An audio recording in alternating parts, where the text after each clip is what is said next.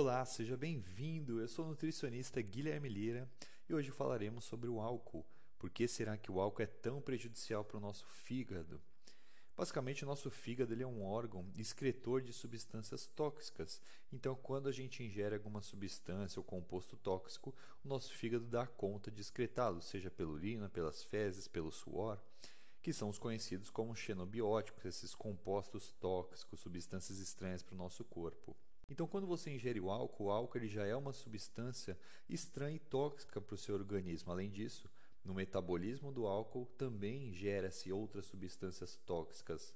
E o seu fígado se importa muito mais então em excretar esse excesso de álcool do que realizar outras funções ou excretar outros tipos de compostos tóxicos, porque naquele momento há prioridade e o composto, a substância mais tóxica no seu organismo é o álcool. Então, seu fígado deixa de fazer algumas funções para excretar aquele álcool. Isso prejudica o funcionamento do seu próprio fígado e chega até a um certo tipo de intoxicação. Além disso, o metabolismo do álcool, onde o etanol ele é convertido e transformado em acetaldeído e acetato, esse acetato, numa dieta de excesso calórico ou excesso energético, pode virar acetil-CoA, que vai virar ácido graxo, gordura, e pode causar esteatose hepática, que é aquele fígado gorduroso. Além disso, o acetil-CoA pode gerar também colesterol e esse colesterol formar LDL. LDL é aquela lipoproteína, é aquele colesterol ruim que nós conhecemos, e tudo isso favorece o quadro de esteatose hepática, além de hipercolesterolemia, entre outras patologias associadas ao excesso de lipídios, de gordura.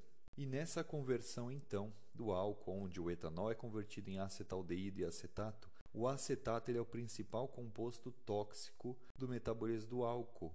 Esse acetaldeído ele é um mutagênico, um carcinogênico, ele é uma substância extremamente tóxica, ele causa inativação de várias enzimas, ele ocasiona no decréscimo do reparo do DNA, depleta do glutationa, que é um poderoso antioxidante do nosso corpo, e ele favorece o acúmulo de colágeno, que pode causar uma fibrose hepática ou até mesmo uma cirrose hepática, comprometendo então a função hepática como um todo, a função do fígado.